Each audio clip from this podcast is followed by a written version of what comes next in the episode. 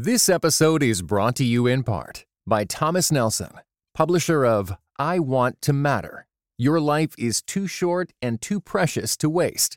Written and narrated by New York Times bestseller Kathie Lee Gifford. Available now everywhere you get audiobooks. Welcome to the Table Podcast, where we discuss issues of God and culture, brought to you by Dallas Theological Seminary.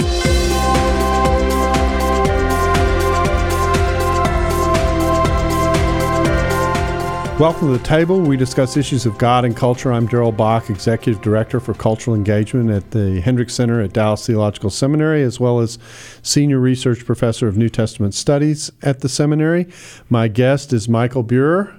Hi, Darrell. How are you today? Really good. Associate Professor of New Testament Studies. We've worked together now for for several years. Uh, uh, and uh, well, we need to be a little clear. I was uh, a student of yours. You were my doctoral advisor. You're telling me what to do now, so it's a little bit longer than just no, a few no, years. No. anyway, so uh, I'm trying to promote you to being an equal. But oh, anyway, thanks, thanks. I'll take that. okay. Right. so anyway, um, but uh, Mike and I have d- discussed issues in Galatians and Paul before on the table, and we're coming back now to take a look at a new topic. And this is a topic that's near and dear to my heart. It has to do with the way in which the Spirit of God is presented in the New Testament and, and highlights that, particularly in the book of Galatians. Mm-hmm. And so, Mike, why don't you tell us about uh, about kind of your your walk with the book of Galatians? Sure. Yeah. Well, I am I'm actually in the middle of writing a commentary mm-hmm. on the book of Galatians, and please don't ask me when it's going to be done. As you know, yeah. sometimes that's, that's not right. easy to answer. These words can if, and will be used against you yeah. in court of law. if the Lord wills, That's I'll have it done there, before I die. There you go. That's a good. Um, that's a theological way to handle it. but I, have been writing on the book of Galatians, and and before I really dove into it, my thinking about the book of Galatians was probably similar to a lot of people. It's a defense of the gospel mm-hmm. that Paul is is uh, explaining his theology about who Christ was, what Christ did for us, how we're justified. Uh, but one piece that was never really talked about in my understanding was the role of the Spirit. Mm-hmm. And as I was diving into it and looking at particular passages, I began to realize that there's a lot more to the work of the Spirit and what Paul is arguing than we like to give credit for. Yeah. Uh, and so it, it, made me ask a couple of questions about you know myself, my theology, the way I'd kind of organized my categories. Uh, and so it, it, that was the genesis of me uh, tapping you on the shoulder and saying, hey, why don't we talk about this? I think this would be a, a good thing for us to, to wrestle with uh, because uh, Paul says some things that are that are pretty powerful about the Spirit's work in ministry that I think would be really important for believers to understand. Yeah, I think we tend to think the gospel is kind of a two way operation. It's something between the Father and the Son, mm-hmm. and, and, it involves us, and we tend to cut the third person of the Trinity out of the mm-hmm. equation. And, and so I, I see there's a note here that you've written to me. It says, you know, we ask, How do I know I have the Spirit? And and we answer because you believe the gospel. And then you say paul asked that's that, that means something's going yeah. on. Um, how do you know the gospel is true? And he answers because you have the spirit. Flesh out that difference for me sure. you know when i oftentimes think about it this way. Um, you know how do i know that the Spirit is working in my life. And I have to almost times say it by faith. Mm-hmm. And maybe I'm you know showing my own uh, immaturity as a believer, but it's be- it's because I have believed in the gospel mm-hmm. and there are promises that the Spirit is given to me. The mm-hmm. Spirit seals me. I'm, I'm uh, baptized. I'm being filled by Him, etc. But Paul's dynamic or his um, his question was really very very different. He did not approach the Spirit as a deduction, shall we say, something that we can just believe by faith that, that we've got. He actually approached it on the front end. It was actually the proof that he used to show that his gospel that he had preached. It's to, the dynamic of salvation exactly, in some ways. Exactly, and so that was what began to change in my mind um, about about the role of the Spirit. The Spirit was not just a, shall we say, an afterthought or mm-hmm. a theological deduction, a checkbox, I or can a say. footnote. Yeah, it was the the beginning, in some ways, mm-hmm. of the spiritual journey that Paul had had uh, ta- is in taking fact, with the Galatians. It's the purpose of the exercise, in some ways, isn't mm-hmm. it? To get yeah. to to have. I like to say, you know, be Jewish for a second. Okay, mm-hmm. bear with me. Okay, Mm-hmm. but you'll appreciate this. Yeah. um, uh, put on your yarmulke. Okay, Mm-hmm. fits nicely right here. I've got a good space for it. All right, and think Jewishly for a second. If you're in the Old Testament and you're unclean, mm-hmm. Okay, you can't go to the temple and fellowship with God. So you engage in a sacrifice or a washing that mm-hmm. restores that relationship. But the point isn't just simply to say, "Oh, I'm clean now; I can go on with my life." No, the point of being declared clean is you're now put in the position of being able to fellowship directly with God again in the mm-hmm. context of the temple. Right. The salvation is very much the same picture. You're unclean. Forgiveness of sins cleanses you or washes you. Now that you're a clean vessel, the Spirit of God can come in and indwell you and enable you to walk with God from that point forward. Yeah, and, and it's not. Sometimes I think we almost think of it in the sense of we get from negative ten to zero, or Yeah. we get into neutral Yeah. from going in reverse. Right. But this the the picture I think is altogether different. It's Mm-hmm. we're now moving in the right direction by the power of the Spirit. We're not just qualified. We are in fact given everything We're we enabled. need. We're enabled. Yeah, exactly right. Yeah, We're I mean, I mean. Ephesians says at the very beginning, we've been given every spiritual blessing in the heavenly places in Christ. Mm-hmm. There is nothing that we lack. It's it's like the question the disciples ask of Jesus at one point: "Give us more faith," Mm-hmm. and and Jesus responds, "Wait a minute, okay, this is not how much, Right. Okay, you just have." I'm going to put the Texan twang on this. Mm-hmm. Just put a pinch of faith between your cheek and gum, okay? Just have a little bit of faith, takes. a little bit like you know, Yeah. a- and and you can do amazing things. So Yeah. the issue is not how much; the issue is presence and utilizing what's there. Yeah, exactly. And see, and so I guess when I came to Galatians, I expected Paul to, you know, to think of it kind of the way I did, that the Spirit was a uh, a wonderful blessing, but not to focus his attention on it. But the what he argues is really very different. That the Spirit is the the defining proof in the life of the Galatians that they in fact were on the right path. Mm-hmm. And so what I wanted to talk about was kind of unpacking that. Why mm-hmm. why does he make that argument? What is the end result? How are we to think about that even today in terms of our own walk with the Spirit and in the, the lives of those to whom we minister? So my sense is is that this is kind of one of the ahas of uh, working in Galatians. Yeah, very much fair? so. Okay. Yeah, I mean, I've had I've had several of those, but Uh-huh. this is one I think that to me had a, had a real practical result. And, you know, you and I both teach here at the seminary. Right, and we right. desire to both form our students uh, academically, but Mm-hmm. also spiritually. And it really made me reflect on the question: How can I tell Mm-hmm. that I'm having a spiritual effect?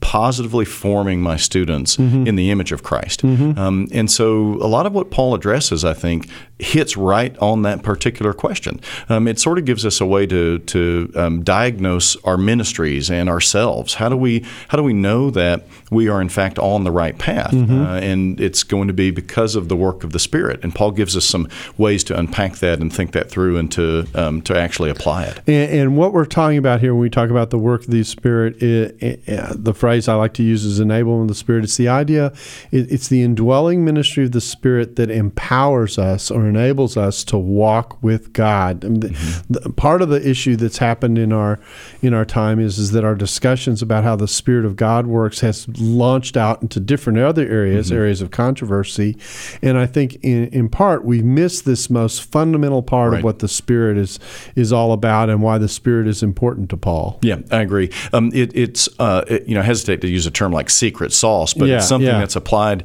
equally to every believer, and so it has to be foundational and Mm-hmm. fundamental. And, and I hope by this discussion we can can kind of discuss those contours and and and realize and and in fact you know as a result live more in accordance with what the Spirit wants to do in our lives. Okay, well, let's go for this. Um, so where do we, where do we? Yeah, I want walk us through your aha moment. Okay. Okay. sure. Okay. Well, uh, you know, as you when you think about the book of Galatians, you're thinking about Paul's defense of the gospel, as I said, and so for the first couple of chapters, that's uh, largely what he does. And we, you know, we've read this many times. He appears to be, uh, on the one hand, defending his apostleship. He has several statements. You know, for example, in the very beginning in chapter one, he says that he is an apostle uh, not from men nor by man, but by Jesus Christ and by God the Father. So he, That in your pipe and Yeah. smoke it. Yeah. yeah, there's no, there's Yeah. no clue uh, who you know pumps uh, punches his union card. Yeah, right. but uh, uh, so he, he goes off on this defense of who he is Mm-hmm. and the message that he he preached. Um, and so it, for the first couple of chapters, it appears to be you know very much what we would expect. And in Mm-hmm. fact, uh, one place that we really love to go to is Galatians chapter two, verses 15 uh, through the end of the chapter, Mm-hmm. because that is sort of the the quintessential statement about justification by faith alone and not mm-hmm. by works. And so, um, if I could say it this way, just kind of thinking it through and reading the text, in chapter one and chapter two, I'm in great shape. Paul's, mm-hmm. you know, matching what I think. He's saying mm-hmm. exactly what I would expect him to say. But when I get to chapter 3 starting in verse one, he does something that really brings me up short. And this was this working through this particular passage was where I kind of had my aha moment. So Okay. let me let me kind of walk through it and I'll, I'll uh, point out some things. He starts off by saying, "You foolish Galatians." How's that for being uh, friendly to your congregation? His point being is that you know they were they Yeah. were being pulled away from the gospel by some opponents in their midst. Uh, it's a little unclear if they're Jewish missionaries Uh-huh. or if they're Christian Jewish missionaries, but somebody was pulling them away from the from the gospel message that Paul had preached to them. Mm-hmm. And then and then he gets even worse. He thought the first statement was bad. He says, "Who has cast a spell on you?" Oh, man. Yeah, that's it's most likely metaphorical language Yeah, uh, yeah, yeah. about the power of their message Right. and the fact that they were so quickly turning away. and it's away. spiritually dangerous Yeah. for the territory that we're in. Yeah, exactly. So that metaphor brings up all of those uh, Right. negative images. Before your eyes, Jesus Christ was vividly portrayed as crucified. In other words, you you had the original message proclaimed to you Mm-hmm. vividly. How could you then turn away from it? The only thing I want to learn from you is this, and here's where it gets really interesting. Did you receive the Spirit by doing the works of the law? Or by believing what you heard. Hmm. Paul basically sets up the Spirit, the presence of the Spirit in their lives, as a proof. And the reception of the Spirit is this indwelling that we're talking about. It's an allusion to the new covenant idea Yep, of God exactly. putting the Spirit inside of you. It's the point of forgiveness of sins. You've been cleansed. Mm-hmm. So now your vessel's clean, and now God can enter in and, and empower you to walk with Him. Exactly, and they had experienced it. Mm-hmm. That was the thing. It wasn't. There was no doubt that they had experienced it. Mm-hmm. Uh, it'd be. It, it'd be like uh, him saying, "You know, we were together at that moment, and we all saw it. We. This is the proof. This is Mm-hmm. the incontrovertible evidence that we're going to look to. What's the deduction that we draw from Mm-hmm. it? And his deduction, he basically asked them the question to kind of force it, is that they received the Spirit by believing what they had heard. So, in Mm-hmm. other words, the presence of the Spirit in their lives, uh, in, enabling them, granting them uh, power uh, to live in a holy way that God would be pleased with, that was the evidence that he was pointing to. And to me, that was really the aha moment because he didn't go back and say, let me show you the historical proofs. Mm-hmm. Let me talk to you about the apologetics of mm-hmm. uh, the cross and the empty tomb. Mm-hmm. He pointed to something that they had in their very lives at that moment, the work of the Spirit, the Second of the Corinthians Spirit. goes to the same place when it talks about you being the letters of the Spirit that are written on, you know, the letters of Mm-hmm. the Spirit being written on the heart. It's a similar, very similar idea uh, that that the Spirit and the presence of the Spirit is the indication that God has done something that you've been born again. That Yeah, you have exactly. I mean, And and what the kind of the tone of this is that it's undeniable. There's Yeah. no way that anybody could be confused about it. and the way you got it was by faith. That's right. That's Yeah. right. And and apparently the other people that had come in after Paul were preaching uh, works. They Mm-hmm. were saying you've got to do something. And and again, there's a little bit of debate as to exactly the You to get contours of that. the old-fashioned yeah, way. yeah. You got to earn it. Okay. So Yeah. he's he's driving home the fact that you have the Spirit, Mm-hmm. therefore that confirms my gospel that I preached to you. Let me go a few more verses because Mm-hmm. Okay, he, he, he reiterates it. this in a number of ways. Are you so foolish? Are you, although you began with the Spirit, I'm in verse three now. Mm-hmm. Are you now trying to finish by human effort? So he knew, and they knew that they had begun their new life with God in the Spirit, by the work of the Spirit, through the enabling of the Spirit. And the argument that he's saying is, are you now trying to finish off? And the idea would be completion, perfection, ending our, our maturity in Christ by doing works. No, his point is, you've got to finish on the same path that you began in. Right. Um, and so he, he continues on a few uh, uh, more lines. Have you suffered so many things for nothing if it indeed was for nothing? And this, this next verse just blows me away. Does God then give you the Spirit and work miracles among you by doing the works of the law or by your believing what you heard? God was doing something in their midst. That's that's again incontrovertible proof. They could all say, "Yes, we agreed God is doing something, but He's given us the Spirit and He's at work." And He was forcing them to realize that was not from being obedient to the law or by doing, it was from believing in the gospel message. And so the point here is, is they didn't come along and say, well, if I, you know, if I fast for two weeks, then I can expect a miracle payoff on the other end. right. No, God Yeah. was graciously doing it already. They were experiencing the wonderful benefits of having the Spirit in their Mm-hmm. lives and in their community. Um, and and the, the paradigm shift to me was when recognizing that, that Paul was pointing to undeniably the work of the Spirit as proof that they were on the right track. We, I guess, I won't say we, I'm not going to Yeah, pull you yeah, into yeah, this, but maybe I was thinking it's all a matter of what we confess and what we believe. Mm-hmm. Um, but this was a, a, a rhetorical tact. He could point to something about what they had experienced, Mm-hmm. the power of the Spirit, the undeniable power of the Spirit to change them and make them more like the Lord Jesus Now, I'm listening to you, and an irony is popping in my head. Mm. I like to get your reaction to. And the irony is, that almost sounds like James, Mm-hmm. chapter two.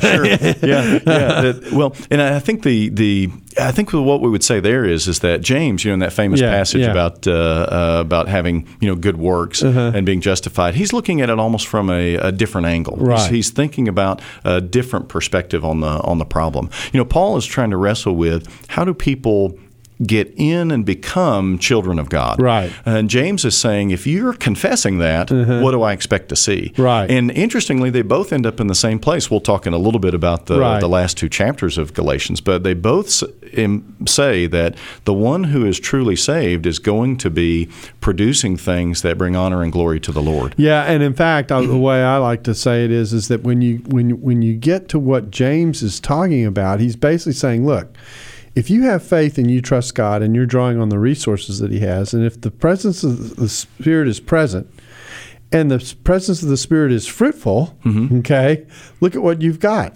You've got a product on the other Yeah, end. exactly I mean, right. when you or or think about another metaphor that's common in Scripture that I don't think we think enough about, the idea of the Word of God being the word of the gospel. That's a seed that's planted that eventually bears Mm-hmm. Fruit. Okay, And it, can, and it cannot that's right. bear, not bear fruit. That's fruit. right. I Yeah. Mm-hmm. like to say uh, again, using another metaphor, God doesn't have us be born again to give birth to an abortion. Mm-hmm. So, um, so, so the whole point here is is that we have the Spirit. When we have faith, it's working. Mm-hmm. Okay, and that working inevitably produces a product. Now, that product isn't a requirement for salvation. It's actually a proof that Right. salvation has taken Yes, place. exactly. And see, I think what we tend to do is we tend to ask ourselves some maybe a different kind of diagnostic question. Mm-hmm. Um, and this is not a wrong thing to ask, but it just is not complete based Mm-hmm. upon what Paul is saying here. We tend to say, How do I know that I'm saved? Well, what did you believe? What was your confession, Mm-hmm. shall we say? And there's that's definitely part of our Christian faith. Mm-hmm. But that's not the sum total. What Paul is saying, how do we know that we've believed properly? There's the work of the Spirit in our midst. There's a changed life. Yeah, there's a changed life, and there's a there are there are definite things that we can point to that show that I have the Spirit working in me. Mm-hmm. As I was kind of thinking this through, I began to expand it out even to my own ministry. I'm sure, like I said, you asked the same question: How do I Mm-hmm. Know that I am having a proper effect on the lives of my students?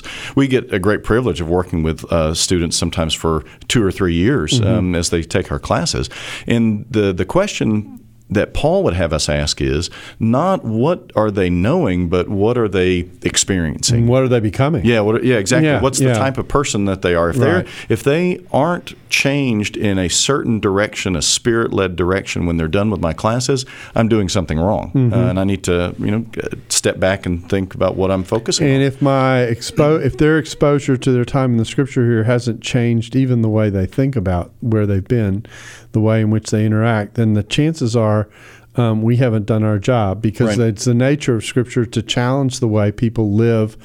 Uh, in terms of the instincts that they've come out of and things like that, I mean, it's designed to change us. One one of the remarks that I like to make is, is that Christianity is actually all about change, mm-hmm. and yet change sometimes is a four letter word in the church. And and I go, wait a minute, that doesn't work. You mm-hmm. know, the whole point of the Spirit coming into my life is to renew me, to mm-hmm. transform Right. me. You right. know, it has to be holistic. That's and, right. And so, kind of as you know, my aha moment was was Paul was not pointing to their um, transition of mind. He, he doesn't use the word repentance uh, Right. or anything like that. He's pointing to their their tra- their transformation of life, Right. Uh, and that was equally valid as a proof that the gospel that they had believed was the right one. Um, Yeah. so he's he that to me was the aha moment, and it's it's not that it's a matter of right or wrong uh, in terms of which you focus on. It's a matter of both and. That's we right. Have both we have to have the confession. He would not tolerate, and there's several verses that. Well, he laid this. that groundwork in chapter two. Yeah, exactly. There, Yeah. there is a content to this Yeah. message, a person and uh, events, uh, the death and resurrection of our Lord, uh, that cannot be denied. But there's also this change of life that cannot be denied, and Mm-hmm. so that that in many ways was the sit up and take take notice moment as I was wrestling through this. Okay, you said you had some other passages for us. Let's go there. Um, the, uh, the we've talked a, a little bit before in the last time we were together about chapters three and four, Mm-hmm. Right. And he says several things here that I think are really pretty uh, pretty potent to wrestle with. Mm-hmm. Um, it- it's a couple of passages that we've you know uh, already looked at, Mm-hmm. but the um, but the point is is that there is a a wonderful transformation that is guaranteed by those who uh, respond to the gospel. Mm-hmm. Uh, we talked before about Galatians chapter 3, verse 14. In order that in Christ Jesus the blessing of Abraham would come to the Gentiles so that we could receive the promise by the Spirit of faith. That word blessing is, is very powerful. Mm-hmm. Um, it's referring to the work of the Spirit. And so the, the Spirit that he's pointing to, the Spirit that he is um, are referencing and, and saying, we all know that the Spirit is at work. Uh, this is a, a powerful blessing from God that He designed from the very beginning for us to receive. It's part of His overall plan of salvation that we receive the Spirit and that we have a have a changed life. Um, a little bit further down towards the end of this uh, uh, chapter, he brings up another term. Um, he talks about um, uh, being an heir, uh, and so in verse uh, 29 at the very end of this uh, chapter three, he says, "If you belong to Christ, then you are Abraham's descendants." Heirs according to the promise. Now, he's going to flesh this out, but we have to start here with this idea of heir. He's setting up this metaphor uh, of a person who is um, uh, a heir to a you know a, a father or a, a, A child of a child of Abraham. Yeah, seed. yeah, Abraham's exactly. seed is the term here. Yeah, exactly. Yeah. And so, but my, my point is, is that the metaphor is setting up that the heir is someone who's going to receive something, but Mm-hmm. they're also going to act a certain way. And so, in chapter four, he begins with this metaphor, um, pretty familiar metaphor about um, uh, when we were uh, children, uh, when we were immature, when we were minors, uh, we were under guardians and managers, but something has changed. The Spirit has now been given, and so therefore we're now going to, shall we say, grow up into a new behavior. So he's kind of he's playing with this metaphor of this new behavior, this new life in a lot of different ways. So the um, the the the point is that he is he there's something that's radically different that's new that's changed and that's a a proof that the gospel is true and what he's wrestling with is these Galatians are thinking about turning away. Mm-hmm. And so he's drawing them back to the fact that God had worked in them, and that's the proof that they don't need to leave. They don't need to leave his gospel. There's there's nothing new outside of what's been proclaimed that's going to bring them any type of benefit. In fact, it's going to be a negative if they turn away and go a different direction. Yeah. Another important verse, it seems to me, is verse 6. Mm-hmm. Because you are sons, God sent the Spirit of His Son into our hearts, who calls Abba Father. It builds, the, the presence of the Spirit builds a sense of relationship within Right. Mm-hmm. the family that also drives drives us something also that Romans 8 talks about. Yeah, exactly, and and it's a, and it's a spirit of kinship um, because the spirit is crying out to our Father, and so that's something tangible that the Galatians would have felt and known and enjoyed and uh, exulted in, and so it's it's again part of Paul's proof. It's not what they believed; it's but what they've experienced that is uh, powerful for them. So, so this engagement with the whole of life, this idea that w- that what I believe uh, shapes and forms me in such a, such a way that I respond in a certain way, is a kind of holistic reading of what it is that Galatians is talking about as it talks about salvation. Yeah, in chapters three and four, what Paul did is sort of set the theological stage. As he is wont to do, he's going to lay out the theology and then really apply it to the lives of the people. And his basic point to the Galatians is you have the Spirit. The Spirit has been at work in you. There is change that we can all point to and recognize. And so, therefore, the gospel that you believed is right. Don't turn away from it. But the danger is, is that um, somebody could take that and say, oh, I am supposed to do something to make the Spirit do His work. But Paul wants to set the stage a little bit differently. Um, the Spirit is going to do His work because God has given it, and the Spirit is um, uh, completing God's plan for our salvation. Our responsibility is to live in a way that's yielded to the Spirit, uh, that cooperates with the Spirit uh, in a way. Um, and so, what Paul says is basically, you've you've got the Spirit. Now you need to participate with Him in maturity and in living in a way that that, that pleases the Lord. Hmm. So, um, well, let's let's dive in and take a look. Where, where, where do we start? Um, the the central section where he begins to talk about this is uh, in uh, chapter five, verse 13 Um, the the I bet most of us, if we were to say, where does God, uh, where does Paul talk about the Spirit in the book of Galatians? We go to the fruit of the Spirit, but he lays some groundwork ahead of time in front of that. And so in, in verse thirteen, he kind of re- rewinds a little bit and uh, talks to the Galatians about um, the ultimate goal of where they uh, of why they were saved. He says, "For you were called to freedom, brothers and sisters. Only do not use your freedom as an opportunity to indulge your fre- your flesh, but through love serve one another." Um, his point is is that we've got a choice now to make. If the Spirit is at work in our lives, uh, and we are now free and not not bound by sin anymore, uh, and automatically doing what sin requires of us we've got a choice to make. Are we going to do what God desires, or are we going to do our natural desires, which are only going to pull us in the wrong direction?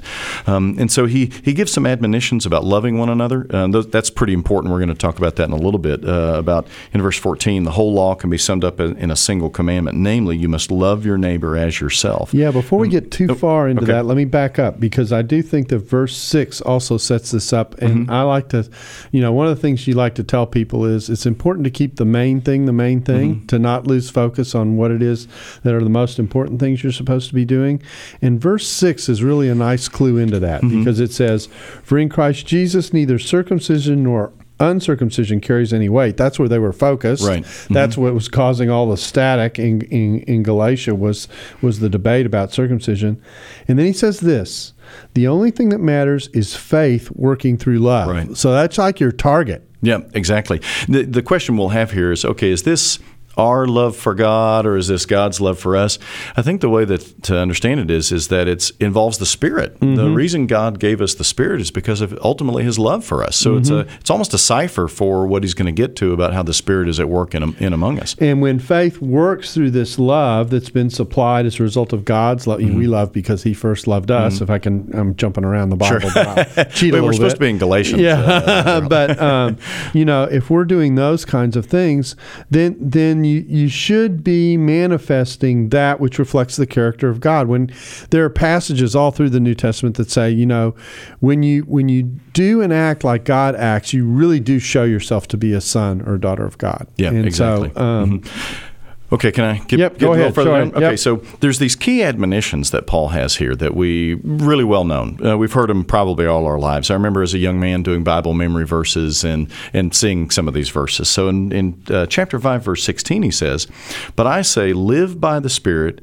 and you will not carry out the desires of the flesh." Now, when I was a young man, I always thought of this as the emphasis falling on live. I'm supposed to act, and as I can, get help from the Spirit. But the emphasis is really different. It's live by the Spirit. it's the whole phrase that yeah, counts. exactly. Yeah, It's yeah. not just uh, um, uh, extra little piece of information. It's the sum total of what Paul is getting at. Mm-hmm. The Galatians have been given the Spirit, and so now they can't actually live by the Spirit. And actually, in fact, if you sit there and think about it, if you took by the Spirit out of here, you couldn't live. Uh, yeah, exactly. There, yeah, That's the point Well of the said. passage. Yeah, ex- Yeah.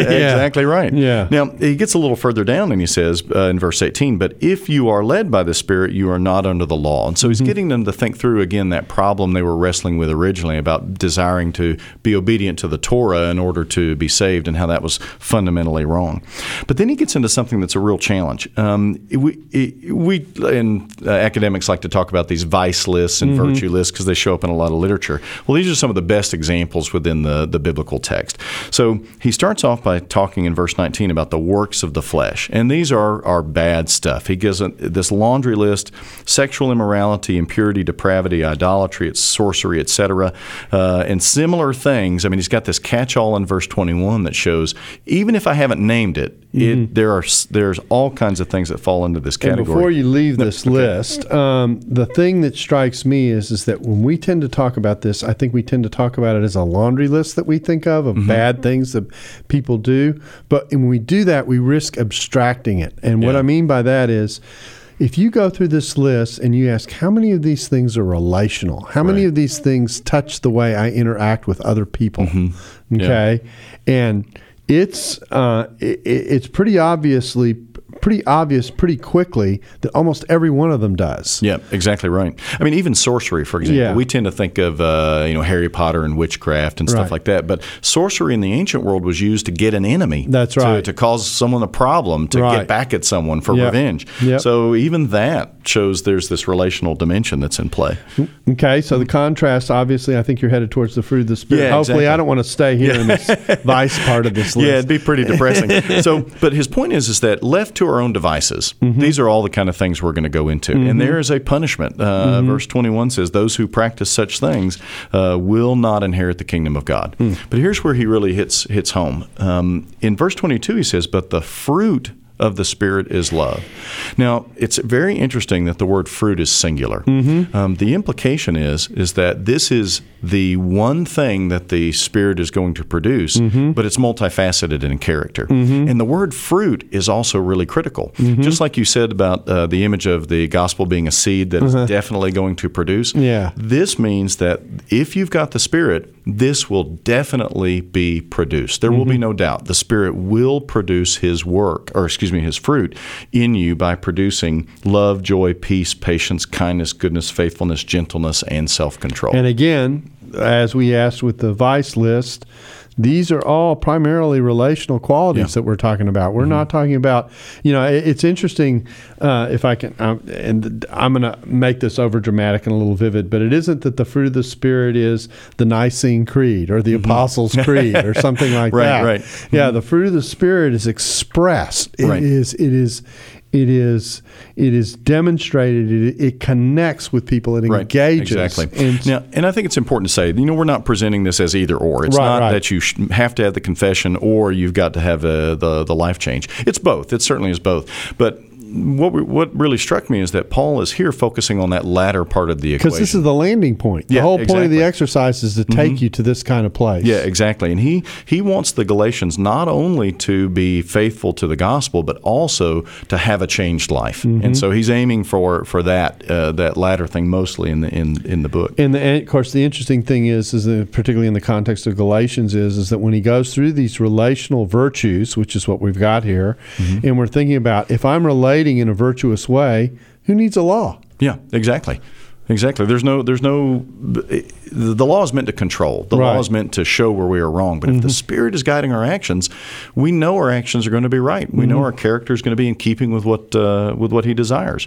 Now, what's really interesting is that that's sort of the theology of the the Mm-hmm. work of the Spirit. In chapter six, he gets into the particulars, Mm-hmm. and some of these particulars are very powerful. So, chapter six, verse one: If a person is discovered in some sin, you who are spiritual restore such a person in a spirit of gentleness. Mm-hmm. The Spirit is going to produce restoration as we care for one another in the body. As And we, a healthy kind of confrontation yeah, in some ways. Yeah, exactly. Yeah. Because you've got to have the confrontation in order to bring the sin out to light and to, Right. to deal with it. Um, uh, carry one another's burdens, verse 2. Um, Mm-hmm. In verse 6, now the one who receives instruction must share all good things with the one who teaches Okay, it. let's back up. I know you're moving fast. So Oh, sorry about that. To, no, that's okay. well, I've already uh, gotten my, you know my important stuff out. So.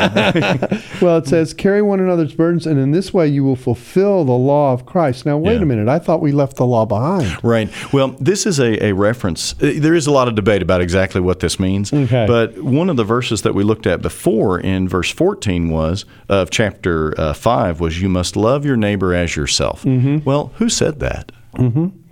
Who said that, Darrell? Who must love your neighbor? Well, it, it goes way back. I It mean, does. it goes back to Jesus, and then it goes back into the Old Testament. Yeah, it does. But my, my point is is that Jesus talked about it. That's right. That's exactly Yeah. what Jesus said. What was the, the the the greatest law? To love the Lord your God with all your heart, soul, and then mind, he illustrated it with the parable of the Good Samaritan. Yeah, and then, and then to love your neighbor as yourself. So Yeah. so the the law of Christ is what Christ taught us to do. How our, our love for God affects those who are around us. And it's important to go to that Jesus to that Jesus passage because in that exchange with the scribe, um, another question comes. I, I, I like I love this passage because the passage is a lawyer. Mm-hmm. Okay, so I say the lawyer asked one question: "What must I do to inherit eternal life?"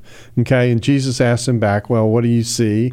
And the lawyer says, "Well, love God with all your heart, mind, soul, and strength, and love your neighbor as yourself." And Jesus says, "Well, do this, and you will live."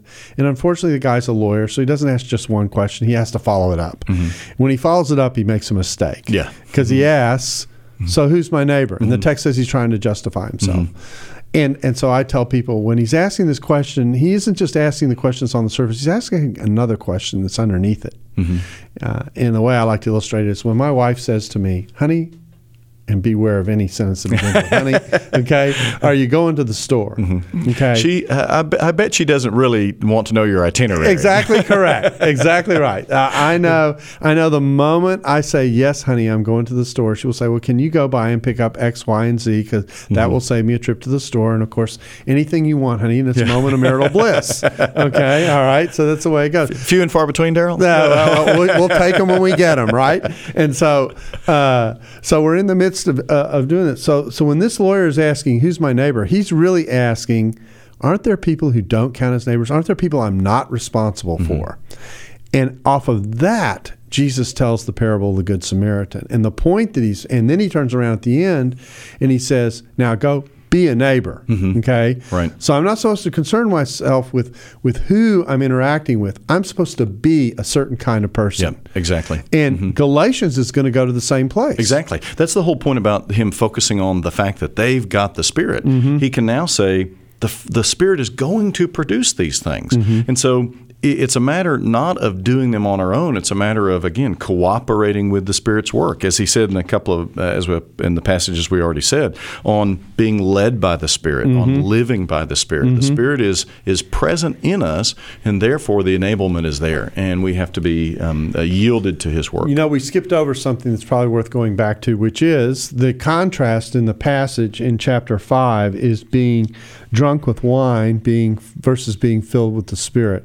Oh yeah, you- in, in Ephesians, And, right? uh, yeah, in, a, in, a, in a picture of Ephesians, you've got Yeah. this this contrast that goes on when you're talking about being filled with the Spirit, Mm-hmm. and and the point here is that that, that in the midst of that contrast, that this to to follow the Spirit is actually to be. I will use a use a gasoline term. Be fueled by the Spirit. It's directing you, just like wine directs the person who has had too much to drink. Yeah. So the Spirit is supposed to direct the person who is the child of God. Yeah, exactly. And and the end result of the wine, of course, is bad things. Right, Uh, right. But the end result of the Spirit is only good things. That's right. Only good things. And so Paul's point is to to help the Galatians realize really that they've got the key to their understanding of the gospel, their spiritual life already. It's Mm-hmm. there. They just need to to recognize it, live in a way yielded to it, and um, and respond to his ministry and his prompting.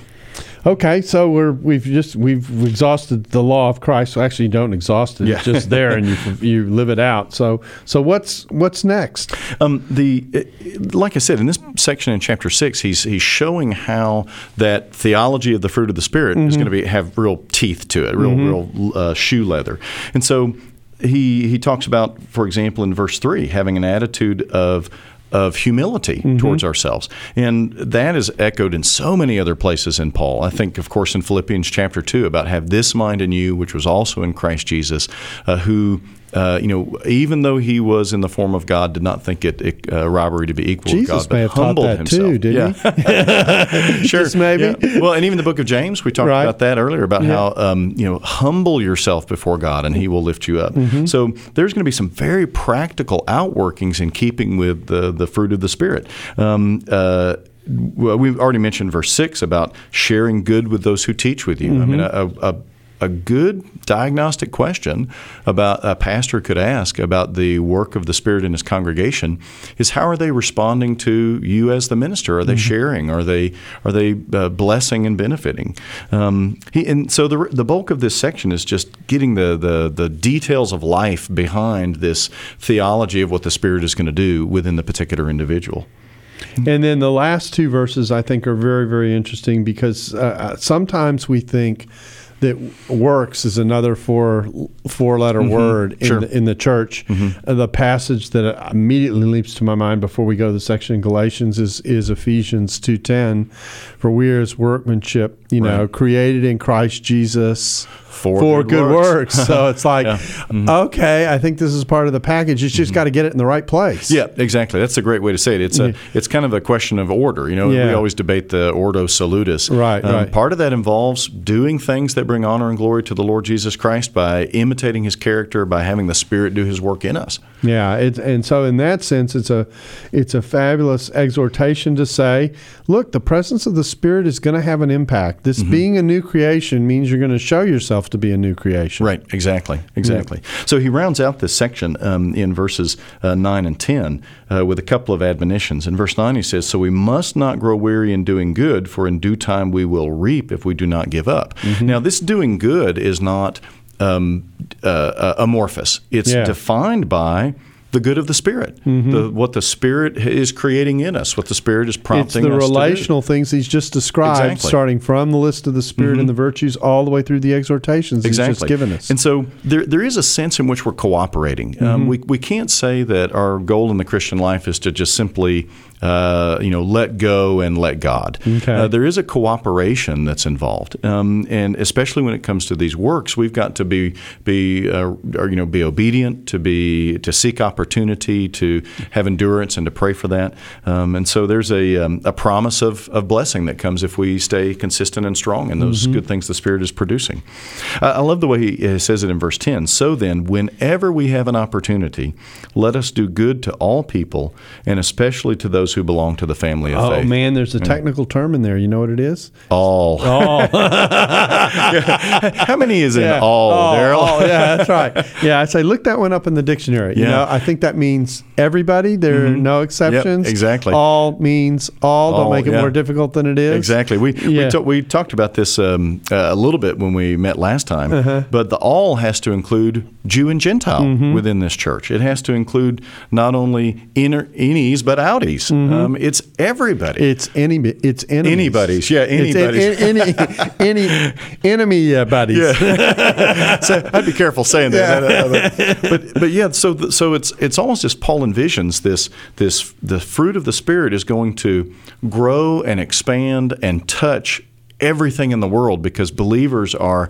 growing and doing good to those around them uh, and it just expands the ministry of the spirit. Um, and enables evangelism. It enables uh, church growth. It enables everything that we want if we are functioning and living in a way in keeping with what the spirit So is I'm going to ask you to apply this today, who's the all today? well, I think we'd have to say the all is immediately the person to our right and the person to our left at church. Uh, he- Paul does mention those who belong to the family Especially those of the yeah, family of faith. But you know? then it's anyone who's outside, any, anyone who is not a member of the church, You really anybody mean we come in con- anybody? yeah, anybody, all, All? All? Yeah, the, the the question I think that we have to wrestle with is. w- How am I going to know that the Spirit is at work? Mm-hmm. And the Spirit is at work by uh, by producing these things that then touch the lives of others around us. Mm-hmm. And so it becomes almost a diagnostic question. If if my salvation has only been about me, me, myself, and I, Mm-hmm. the unholy Trinity, um, then where's the evidence? Mm-hmm. The evidence of the Spirit is in me working and, and touching those lives, doing good to those around me in such a way that they see the patience, they see the gentleness, they Mm-hmm. see the kindness of the Spirit that's being produced in me.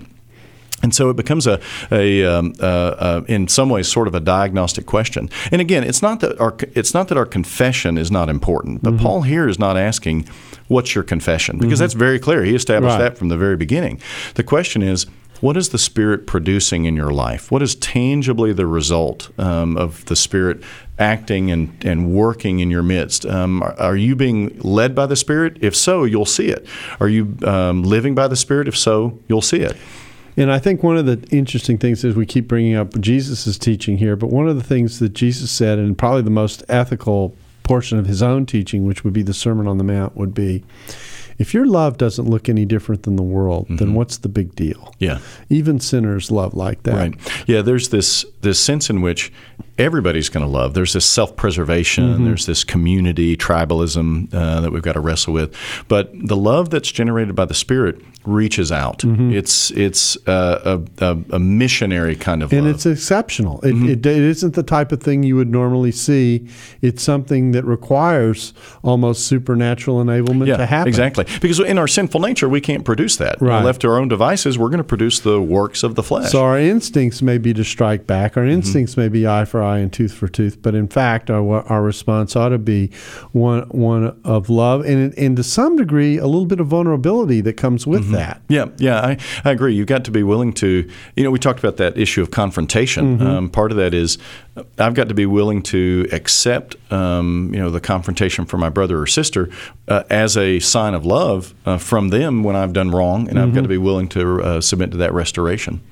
So, so we've got this exhortation here that says, "So then, whenever you have opportunity, let's do good to all people, especially those who belong in the family of the faith." And that's kind of the application of everything we've been talking about. Yeah, it's it's a very general statement, but it it really summarizes everything that Paul wants them to know. Um, you know, kind of to put a you know a little bow on it. What Paul has done is he's taken the Galatians n- uh, not from you know uh, doctrine to conviction, but from experience to um, maturity in a lot of ways. He's wanting them really to wrestle with the work of the Spirit in their lives as the defining some proof that they are in fact part of uh, God's family. Um, and so that that's the the paradigm he's working with, and so he's using it as an opportunity to help them to go on towards that full maturity in in Christ in the Holy Spirit, which and ultimately to produce these things that create a stronger congregation that show the love of Christ to those around, uh, and create an opportunity for uh, the the church to really be the church and to show the love of Christ. So when we really do good to all people, that's the aha of the aha Yeah. moment. sure. Yeah, that's, that's I hadn't thought about that, but I think that works pretty well.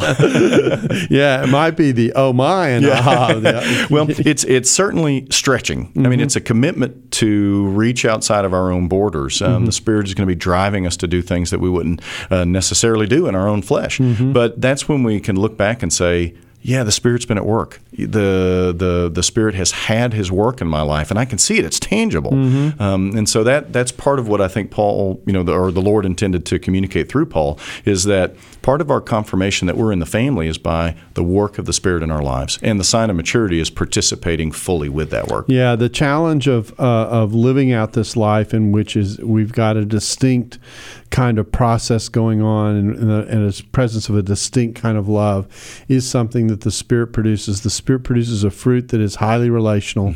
And uh, Michael, we just appreciate you coming in and talking to us about this and helping us uh, see it. Maybe some people out there had an aha moment while they were. I hope so. We were I, talking. I appreciate the opportunity. Yeah, and we thank you for joining us on the table and and uh, reflecting on the scriptures with us. And we hope to hear or see you again soon. Thanks for listening to the Table Podcast. For more podcasts like this one, visit dts.edu slash the table. Dallas Theological Seminary. Teach truth, love well.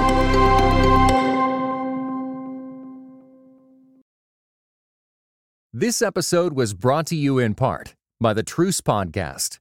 The new season examines the connection between some evangelicals and the Republican Party with the help of world class historians.